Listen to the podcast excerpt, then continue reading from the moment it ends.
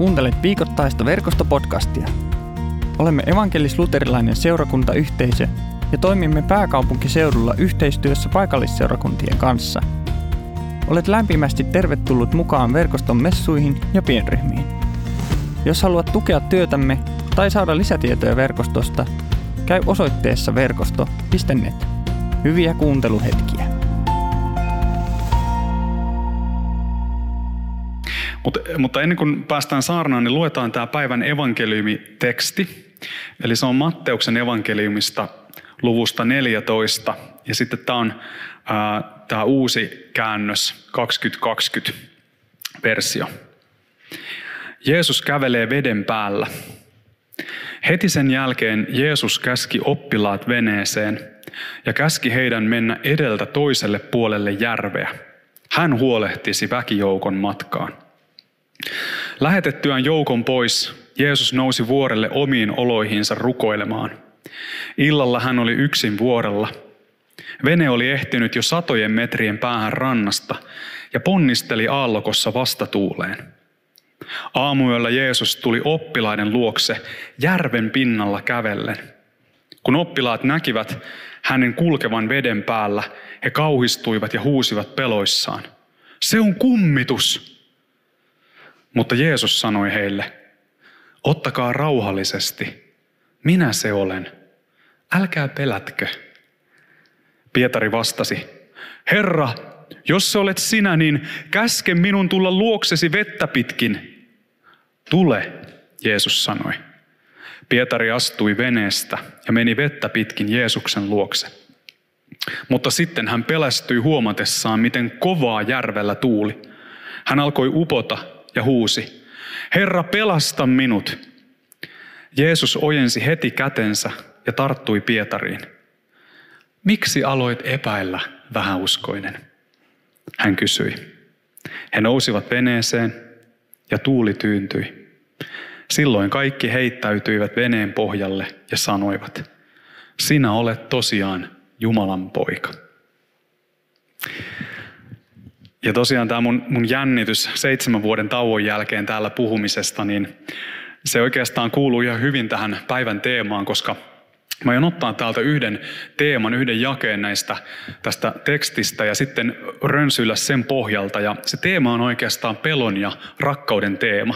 Se on itse asiassa raamatussa sellainen vähän niin kuin vastinpari, tai ainakin Uudessa testamentissa. Ja luen vielä yhden jakeen tästä uudelleen. Kun oppilaat näkivät Jeesuksen kulkevan veden päällä, he kauhistuivat ja huusivat peloissaan. Se on kummitus. Mutta Jeesus sanoi heille, ottakaa rauhallisesti, minä se olen. Älkää pelätkö.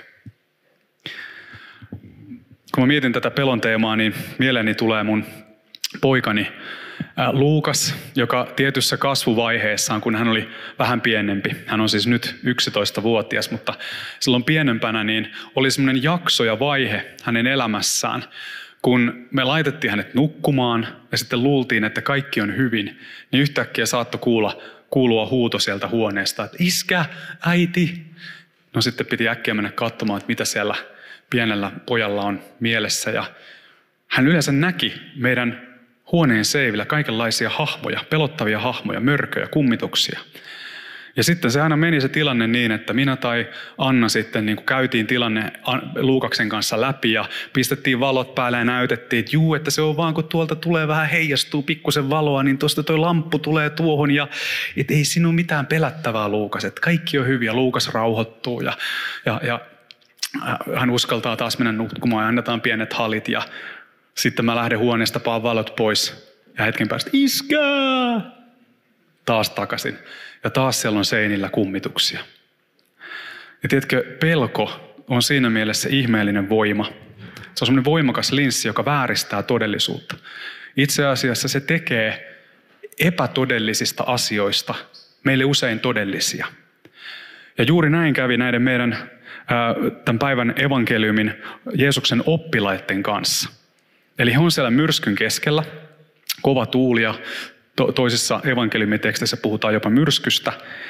Ja Jeesus kävelee heitä kohti, ikään kuin hän, joka voi myrskynkin tyynnyttää, hän itse tulee heidän luokseen. Ja sen sijaan, että opetuslapset, että sieltä tulee meidän pelastajamme meitä auttamaan, niin opetuslapset on silleen, että oho, kummitus. Voi ei, he kauhistuu heidän Herransa Jeesusta. Ja tämä on oikeastaan vähän mun huoleni myöskin nykykristittyjen puolesta. Että kun meidän pelko alkaa vääristää todellisuutta ja joskus jopa muuttaa se joksikin aivan muuksi, niin että me ei nähdä enää Jeesusta, vaan me nähdään vain kummituksia ja mörköjä. Ja mä tarkoitan tällä sitä, että musta tuntuu, että nyt kun me eletään tällaista aika, aika niin kuin myrskyisää aikaa, sodat, taloushuolet, inflaatio, mehän ollaan jonkinlaisessa murrosvaiheessa varmasti, niin mun huoleni on se, että me, joiden ehkä pitäisi kuitenkin olla siellä maailman myrskyjen keskellä, niin kuin ensimmäisenä sanomassa ihmisille, että hei, ei mitään hätää, että Jeesus on täällä ja ei mitään huolta, että meillä on toivoa. Niin me ollaan ensimmäisiä maalaamassa piruja seinille. Me ollaan niitä, jotka sanovat kummitus, mörkö ja, ja tehdään ikään kuin siitä, ikään kuin nähdään asioita, joita siellä ei välttämättä edes ole. Ja musta jopa tuntuu siltä, että ja, ja mä en puhu nyt vaan ulkopuolisena, koska mä puhun koko ajan itsestäni, kun mä puhun näistä peloista, koska mä oon ollut varmaan se pelokkain kristitty meistä kaikista. Ää, ja ehkä, ehkä jossain vaiheessa menen siihen, miksi voi olla, että en katsotaan, mutta, mutta, mutta puhun, puhun siitä, että et, et tuntuu, että me ollaan niin semmoisessa kroonisessa stressitilassa. Se pelko on vähän niin kuin ainakin osaan meidän kristillistä kulttuuria, jotenkin pää, pää, päässyt niin kuin pesiytymään. Ja ja mulle on ainakin tuttuja. Osa ihan henkilökohtaisesti niin, että mä oon näitä pelännyt, mutta myöskin mun ihan jossain somekuplassa tai kristittyjen tuttujen ja ystävien keskellä, niin tuntuu, että, että, että paljon on sellaista niin pelo, pelokasta puhetta. Voi olla pelkoa, muutamia esimerkkejä mainitakseni, pelkoa maailman tästä murroksesta, olla, sen päälle liimataan vielä tämä lopun aikojen tämmöinen pelottava teologia, että mitä kaikkea kauheaa tässä tulee tapahtumaan ja menemme vain huonompaan suuntaan. Ja sitten jos mennään vielä siihen kalinkoloon, mistä löytyy kaikki mahdolliset salaliittoteoriat, niin siinä on melkoinen soppa jo valmiina. No sitten tietysti, kun tämä salaliittoteoriat ja muut mainittiin, niin täytyy mainita myöskin se, että jotkuthan pelkää sitä, että Trump valitaan vaikka uudestaan presidentiksi ja sitten maailma menee sekaisin. Mutta sitten taas seuraava kristitty pelkää sitä, että jos Trumpia ei valita presidentiksi, niin sitten se maailma vasta meneekin sekaisin. Et mikä tahansa tilanne, niin aina, aina jotain pelättävää löytyy. Pelätään sitä, että joku vieras opetus tai ajatus saattaa johtaa meitä harhaan tai, tai joku tulkinta raamatusta halventaa raamattua tai jopa Jumalaa. Tai sitten me saatetaan ihan pelätä sitä, jotenkin alitajuisesti täällä taustalla ikään kuin. Että mitä jos Jumala ei oikeasti välitäkään musta? Tai mitä jos Jumala ei pidä siitä, kuka mä olen? Tai mitä mä teen tai mitä mä ajattelen? Ja sitten Jumala ei jotenkin hyväksykään mua. Ja sitten jotkut, oikein ne niin kuin kaikista väkevimmät henkilöt sitten saattaa vielä ajatella sitä, että saattaa pelätä sitä, että toiset ihmiset ei pelkää tarpeeksi. Et se on sitten vielä ihan omanlaisensa tilanne. Ja voi olla, että joku voi itsessään tai jossain ympäristössään ainakin joitain näistä peloista tunnistaa. Voi olla, että sä oot onnekas ja et tunnista ja mä siunaan sua. Pysy siinä kuplassa, missä olet.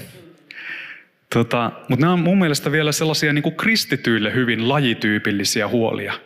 Et monesti voi olla, että meidän kristittyjen harteilla on sitten nämä kaikki muut niin sanotut elatuksen murheet, joita on niin kuin kaikilla muillakin maailman ihmisillä. Että me huolehditaan sitä, että pärjääkö meidän lapsi koulussa. Me huolehditaan sitä, että mitä kun inflaatio ja, ja korot nousee, niin miten mun taloudelleni käy. Me huolehditaan sitä, että mitä mun pomo musta ajattelee töissä. Ja voi olla, että nyt, nyt tota, tämä on epähurskasta sanoa näin, mutta kyllä mä ainakin välillä näitä mietin. että toivottavasti tämä helpottaa jotain, jotain muuta. Et, et voi olla, että se usko, niin kuin mä, mä haluaisin ajatella, mä haluaisin niin kuin nähdä, että usko on semmoinen voimavara, joka tekee meistä niin kuin huolettomampia ja, ja, ja, ja luottavaisempia. Mutta voiko olla niin, että välillä tämä usko on tehnyt meistä niin kuin epäluulosempia ja, ja kriittisempiä ja, ja stressaantuneempia? Ja mä ehkä ajattelen, että voi olla, että tässä on osa syytä siitä, minkä takia jotkut ihmiset, jotka on vaikka tullut nuorena uskoon, niin sitten kun ne vähän varttuu, niin ne hylkää sen uskon. Koska siitä maailman kuvasta on tullut heille liian puristava, liian ahdistava, se on liian niin kuin pelokas ja se ei toimi tässä monimutkaisessa ja monisyisessä maailmassa. Ja sitä mä haluaisin meitä niin kuin varjella. Ja mä ajattelen, että tämä on hämmästyttävää, tämä meidän niin kuin tietynlainen niin kuin pelokkuus aina silloin tällöin. Se on hämmästyttävää, kun ottaa huomioon, että mä ajattelen, että meidän usko kyllä ihan selkeästi niin kutsuu meitä jotenkin elämään, elämään niin nimenomaan sitä luottavaisempaa, pelosta vapaampaa elämää. Ja mä nyt viittaan, viittaan täällä ihan raamattuun, kuulkaa. Mä luen täältä nyt ensimmäisen Johanneksen kirjasta kohdan, joka, joka niin, kuin niin kirkkaasti tämän mielestäni on siis läpi koko Uuden testamentin varsinkin tämä teema, mutta mä otan nyt tämän yhden kohdan tässä esiin. Eli ensimmäisen Johanneksen kirje. Ja siellä sanotaan näin, että rakkaudessa ei ole pelkoa, vaan täydellinen rakkaus karkottaa pelon. Pelko onkin jo rangaistus sinänsä, sillä pelokas ei ole tullut täydelliseksi rakkaudessa. Siis tässä on pari tärkeää asiaa. Ensinnäkin rakkaus karkottaa pelon. Siis pelko ja rakkaus, ne on kuin öljy ja vesi. Ne ei niin kuin sekoitu yhteen. Ne itse asiassa ei, ei sovi lainkaan. Ne on toisessa poissulkevia. Jos on rakkautta paikalla, niin silloin ei ole pelkoa paikalla. Ainakin jos on Jumalan rakkaudesta kyse. Tämä on niin kuin aika niin kuin tavallaan ykselitteinen tämä kohta. Ja sitten Johanneksen niin kuin ydin, se teologian ytimessä on juuri se kohta, minkä Panu otti tuossa aikaisemmin puheeksi. Eli ihan pari että aikaisemmin Johannes sanoo tämän pelko, pelkoteologiansa pohjaksi, sanoo nämä sanat, että Jumala on rakkaus. Eli hän on se täydellinen rakkaus, joka karkottaa pelon. Ja hän ei, hän ei, sano, hän ei käytä sitä jotenkin vertauskuvana. Se, hän ei sano, että Jumala on kuin rakkaus, tai Jumalalla on rakkautta, vaan hän sanoo, että, että rakkaus, Jumalan on niin kuin joka niin kuin täysin ytimeltään, olemukseltaan, se hänen ydinolemuksensa on rakkaus. Hänen niin kuin DNAnsa on rakkaus, jos näin voi sanoa. Ja mitä enemmän me ollaan tietoisia tästä Jumalan ydinolemuksesta, niin sitä vähemmän meillä pitäisi olla pelkoa. Näin tämä kohta niin kuin menee. No mistä sitten johtuu, että jos Jumala on rakkaus ja rakkaus karkottaa pelon, niin miksi me sitten ollaan niin pelokkaita? No tämä on hyvä kysymys. Ja mä ajattelen, että ne jäljet lohtaa, johtaa tota noin niin, pohjimmiltaan sylttytehtaalle, eli meidän maailmankuvaan. Se siitä, että miten me hahmotetaan kristittyinä meidän perimmäinen todellisuus. Ja meillähän se perimmäinen todellisuus on Jumala. Eli mikä siellä kaiken takana on? näkyväisen, olevaisen, kaiken tämän takana. Onko siellä nainen? No se olisi erittäin hyvä vaihtoehto, mutta raamatun mukaan kaiken takana me perimmäinen todellisuus on Jumala, joka on rakkaus. Eli vaikka kuinka kaoottinen tämä maailma tuntuu ja, merkitykset ja ne ties mitä, niin se raamatun todellisuus, missä meitä kutsutaan elämään kaikkeen välillä järkeäkin vastaan, on se, että kaiken takana on rakkaus. Mutta Eli nyt, nyt kun sä mietit tätä, niin kysymykseen tulee siis se, että onko, onko Jumala meille siis jotain, jota me niin kuin kuitenkin pelätään, jonka edessä me vähän arkaillaan, vai onko jotain, johon me voidaan luottaa täysillä. Tämä on täydellinen rakkaus. Ja jos sä oot niin kuin minä nuorempana, niin voi olla, että sun päässä menee sekaisin vähän nämä molemmat todellisuudet. Eli sä tavallaan tiedät sen, että Jumala on rakkaus, mun ei tarvitsisi pelätä. Mutta sitten kuitenkin sulla on vähän semmoinen käsijarru päällä, että no, mutta ehkä kuitenkin vähän pitäisi pelätä. Ja se on ihan täysin voi luottaa. Ja se tämmöinen niin sanottu kognitiivinen dissonanssi, hieno sana, nyt tuli tämmöistä lipsahti, niin se kertoo, siis on tämmöinen, että meillä on mielessä kaksi keskenään ristiriitasta uskomusta, jota me samaan aikaan niin kuin pidetään voimassa. Että Jumala on rakkaus ja rakkaudessa ei pelkoa, mutta sitten kuitenkin meidän täytyy pelätä ja nämä kaksi on meidän mielessä. Ja rakkauden todellisuus ja pelon todellisuus. Ja tuntuu, että pikkusen ahdistaa, kun nämä kaksi on koko ajan ristiriidassa. Miksi mä vähän ahdistaa? On pikkusen jännitteet tuolla pään sisällä. Ja nämä jännitteet on ymmärrettäviä, koska itse asiassa tämä pelko, pelon teema, ja jopa se, että, jopa, että, se, että Jumalaa pitäisi pelätä, niin se on itse asiassa vaikkapa vanhassa testamentissa – tosi keskiössä. Että jos se kulkee sieltä raamattuun, niin se tulee vastaan. Pari esimerkkiä. Psalmissa 111. Herran pelko on viisauden alku. Sananlaskuissa sanotaan, että Herran pelko on tiedon perusta. Jopissa sanotaan, viisautta on Herran pelko, ymmärrystä se, että karttaa pahaa. Siis näiden jakeiden mukaan pelko on oleellista, jotta me voidaan olla viisaita. Eli toisin sanoen, jos mä haluan viisautta, niin mun tulee pelätä. Mutta jos mä haluan, rakka- jos mä haluan rakkautta, niin mun pitää päästä mun peloista. Ei vitsi, tää on paha. Siis miten, miten tämän niin kuin ratkaisee? No mä vielä hämmennän teitä lisää, nimittäin Mooses sanoo, Mooses sanoo sitten toisessa Mooseksen kirjassa tämmöisen hyvin hämmentävän lauseen. Hän sanoo nimittäin näin kansalle Israelille. Älkää pelätkö, sillä Jumala on tullut koettelemaan teitä, että Herrain pelko olisi teidän silmäinne edessä. Eli siis älkää pelätkö, jotta voitte pelätä. Siis mitä? Hyvin hämmentävää.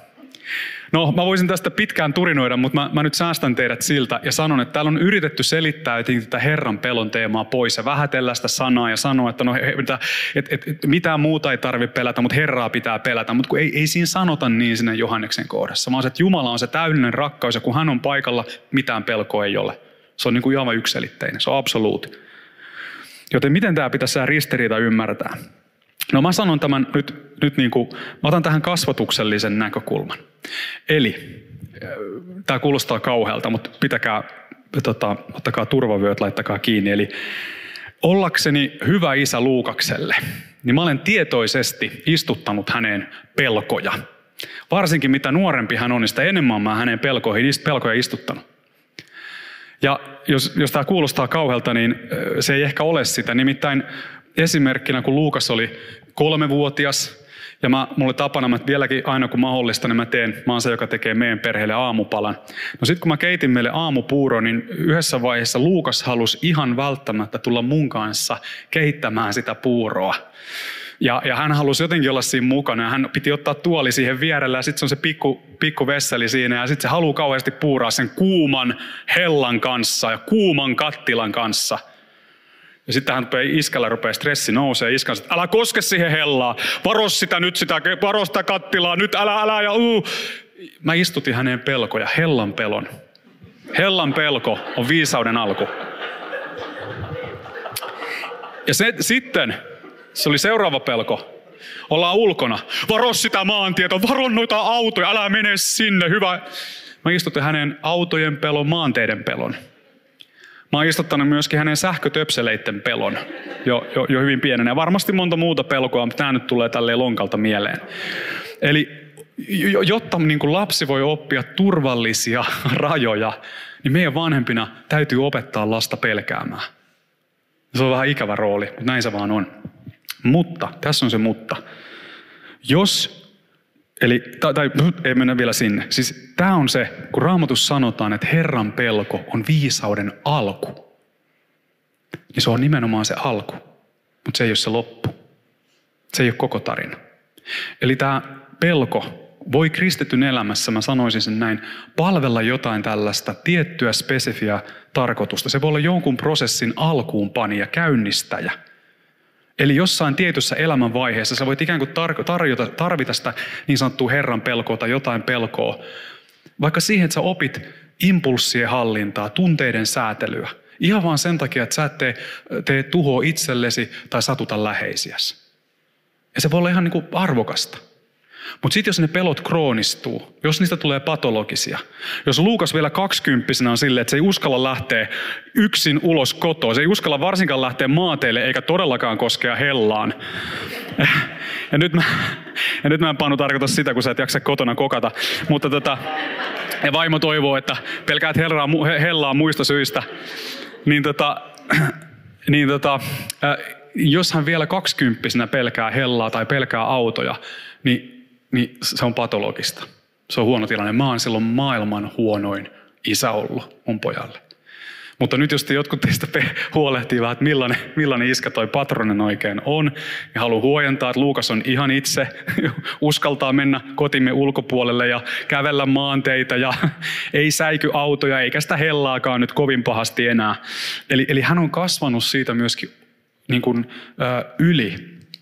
Ja hän on mennyt pelkojaan kohti ja oppinut ikään kuin elää joustavasti, eikä sille jäykästi, niin kuin sille robottimaisesti, vähän niin kuin neuroottisesti tässä maailmassa. Hän on oppinut elää turvallisesti. Hän on saanut multa tarpeeksi turvaa ja rakkautta, että hän uskaltaa niin kuin mennä ja seikkailla tässä maailmassa. Ja se on sitten se seuraava vaihe. Herran pelko on viisauden alku. Mutta sitten mitä enemmän, kun me opitaan nämä impulssien hallinnan perusteet, niin sitten sen lopun pitäisi olla rakkautta. Aina vaan kasvavaa Jumalan rakkauden tuntemista ja siihen luottamista. Sillä jos tämä pelko kroonistuu, niin kuten mä sanoin aikaisemmin, niin se, se vääristää. Meidän mieli alkaa kehitellä viholliskuvia, niin kuin nämä opetuslapset näkee Jeesuksen sihan kummituksia. Ja, ja silloin kun me pelätään, on tosi vaikea rakastaa. On tosi vaikea ottaa vastaan rakkautta, koska, ja, ja tosi vaikea antaa sitä rakkautta. Koska pelko on pohjimmiltaan turvan puutetta. Pelko on sellaista tarvetta suojella itseä ja käpertyä, sulkeutua, kätkeytyä. Se on vetäytymistä. Ja sitten jos me ajatellaan rakkautta, mitä rakkaus on? Rakkaus on taas sitä, että turva tulee meidän sisimpään. Että me ollaan turvassa, me koetaan turvaa. Ja sen takia me uskotaan avartua. Me ei tarvitse elää neuroottisesti tässä maailmassa, vaan me voidaan elää joustavasti, rohkeasti, värikkäästi, itsemme näköisesti. Ja mä haluan vielä kaartaa tähän, palata tähän kohtaan, jossa Johannes puhuu tästä rakkaudesta. Eli kuten tota, Johannes sanoi, että pelko ei rakkaudessa ole, vaan täydellinen rakkaus karkottaa pelon. Niin se on musta aika, aika mieletön, niin kuin 2000 vuotta sitten on tämmöinen Jannu sanonut jotain näin syvällistä. Se on huikeeta. Hän pitää laittaa siinä vastakkain rakkauden ja pelon, ei rakkautta ja vihaa. Ja samalla hän antaa itse asiassa niin semmoisen psykologisen taustasyyn sille meidän vihalle. Eli kun me pelätään, niin me aletaan rakentaa näitä viholliskuvia. Me aletaan vihata. Ja toisaalta hän sanoo toisen tärkeän näkökulman, eli rakkaus karkottaa pelon. Eli pelko ei ole semmoinen joku jing ja yang, semmoinen niin rakkauden vastavoima, jotka niin kuin taistelee keskenään, vaan se on niin kuin valo ja pimeys. Kun valot laittaa päälle, niin pimeys lähtee. Eli kun me saadaan sydämeemme kuva Jumalasta, joka on täysin rakkaus, niin silloin meidän ei tarvi enää pelätä, tai jota meidän ei tarvitse pelätä. Niin silloin meidän pelot, ne alkaa luonnostaan vähän niin kuin helpottaa. Ja jokainen meistä luonnostaan pelokas. Että sä et ole yksin niiden sun pelkojes kanssa. Se, mitä sä luulet, että on se kaikista yksityisen asia, mitä just sä pelkäät, mitä kukaan muu ei pelkää, niin se on just se, mitä kaikki muutkin pelkää. Se yksityisin on kaikista yleisintä. Mutta sitten tämä Jumalan rakkaus, sen tehtävä on alkaa näitä meidän kroonisia ahdistuksia, pelkoja, ei lisätä, vaan lieventää. Ja jos mun pitäisi nyt kiteyttää johonkin, jotenkin tämä kristittynä kasvu, niin mä ajattelen, että tälle meidän uskon elämälle tulisi olla leimallista, tämmöinen kasvava ja syvenemä Jumalan rakkauden todellisuus. Ja sitten hiipuva, heikkenevä pelon todellisuus. Ja mä sanon, sanon vielä niin, tämä on, tää on niin hurjaa, että jos Jumala on se perimmäinen todellisuus, niin silloin rakkaus on todellista ja pelko on epätodellista. Vaikka meille toki ne pelot tuntuu paljon todellisemmilta. Ja mä ajattelen, että jos me ei niin kuin muisteta olla tietoisia tästä Jumalan rakkaudesta, niin me koetaan turvattomuutta. Ja sitten se turvattomuus saa aikaa pelkoa ja se ruokkii vihaa. Koska me puolustaudutaan ja hyökkäys on paras puolustus. Mutta kun me ollaan tietoisia Jumalan rakkaudesta, meillä on turva, niin se turva saa aikaan rakkautta, kykyä vastaanottaa, kykyä antaa. Ja sitten se saa aikaan rohkeutta. Vähän niin kuin Pietarikin tässä päivän evankeliumissa, joka olisi voinut jäädä, jos se olisi kuunnellut pelkoonsa sen oman pikku ahdistavan myrskyssä keikkuvan paattiinsa sisälle. Mutta hän päätti kuulla Jeesuksen kutsun tule ja astua vetten päälle. Astua niistä omista peloistaan ulos ja todeta, että okei, tämä vene, Tämä Botski, tämä palveli mua vähän aikaa. Se sai mut niin kuin alkuun. Nyt olisi alka, ma, ma, tota, aika marssia tästä järven poikki Jeesuksen kanssa. En ehkä suosittele nyt tätä kirjaimellisesti, mutta, mutta pelko supistaa, pelko kaventaa, pelko puristaa, pelko ahdistaa. Rakkaus laajentaa, rakkaus avartaa, rakkaus keventää. Ja mä toivon, että, että kun sä oot täällä tänään ja tämä mitä mä oon puhunut, niin mä toivon, että on keventänyt sua, koska se on rakkautta. Ja mä toivon, että kun sä meet ja kohtaat jonkun ihmisen ja sulla on vähän kevyempi olo, niin sä voit keventää hänen kuormaansa. Ja se on rakkautta. Ja niin rakkaus menee eteenpäin. Ja niin me voidaan kuulla toinen toisiltamme se kutsu. Hei, tule. Älä kyhjötä siellä veneessä. Mä tiedän, että se myrsky on pelottava ja, ja on ahdistava, mutta hei, Jeesus on täällä. Jeesus ei jossain tuolla, eikä se jossain täällä, vaan Jeesus on täällä. Näin Raamattu opettaa. Jumala, hän on, hän on, hän on meissä. Kristus meissä kirkkauden toivo. Se Jumalan rakkaus ei jossain kau- kaukana. Vaikka mä tuonellaan menisin, niin sielläkin sinä olet minun kanssani, sanoo psalmista. Hän ei ole meistä kaukana. Ja tänään, koska hän ei ole meistä kaukana, niin me voidaan heittää meidän huolet ja murheet ja surut ja pelot, ahdistukset hänen huomaansa. Joten otetaan pieni hetki ja sä voit omassa mielessäsi ikään kuin heittää ne asiat, mitkä sua nyt painaa, niin Jumalan huomaan. Myöskin sen vihan ja vihamielisyyden ja epäluulon ja nämä tämmöiset asiat. Ja mä kans rukoilen, johda meitä rukoukseen. Sä näet, Isä, meidän sydämet. Sä tunnet meidät paremmin kuin me tunnemme itsemme. Mikään ei ole sulta kätkettyä. Ja silti sä rakastat. Jokaista solua. Koska sä et tiedä, mitä muuta sä tekisit. Se on se, on se kuka sä olet. Ja mä pyydän tänään, että kaikki ne huolinemme, murheinemme, vihoinemme, pelkoinemme, Isä, me voitaisiin tulla sun rakastamiksi. Ja mä pyydän, että sä voisit huudella meidän sisimmästä – Alkaa huudella näitä pelkoja, ahdistuksia, painolasteja pois. Mä pyydän, että sun rakkaus voisi alkaa karkottaa meidän pelkoja ja karkottaa meidän vihaa ja auttaa meitä rohkeasti astumaan, olemaan kaikkea sitä, mitä sä oot kutsunut meidät olemaan, rakastamaan ennen kaikkea rohkeasti ja tulemaan rakastetuksi.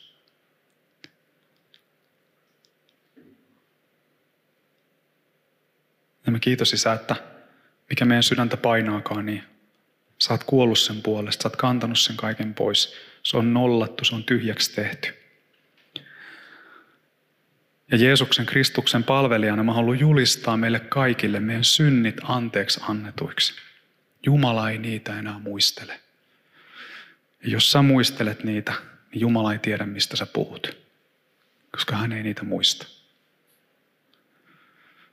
Ja mä haluan vakuuttaa sut, että Kristus on tehnyt liiton sun kanssa. Ja hän rakastaa sua. Ja saakoon se valasta sun sisimmän ja valasta sun läheistä elämää. Amen. Kiitos kun kuuntelit verkostopodcastia. Seuraa meitä somessa ja tule mukaan verkoston Jumalan palveluksiin ja pienryhmiin.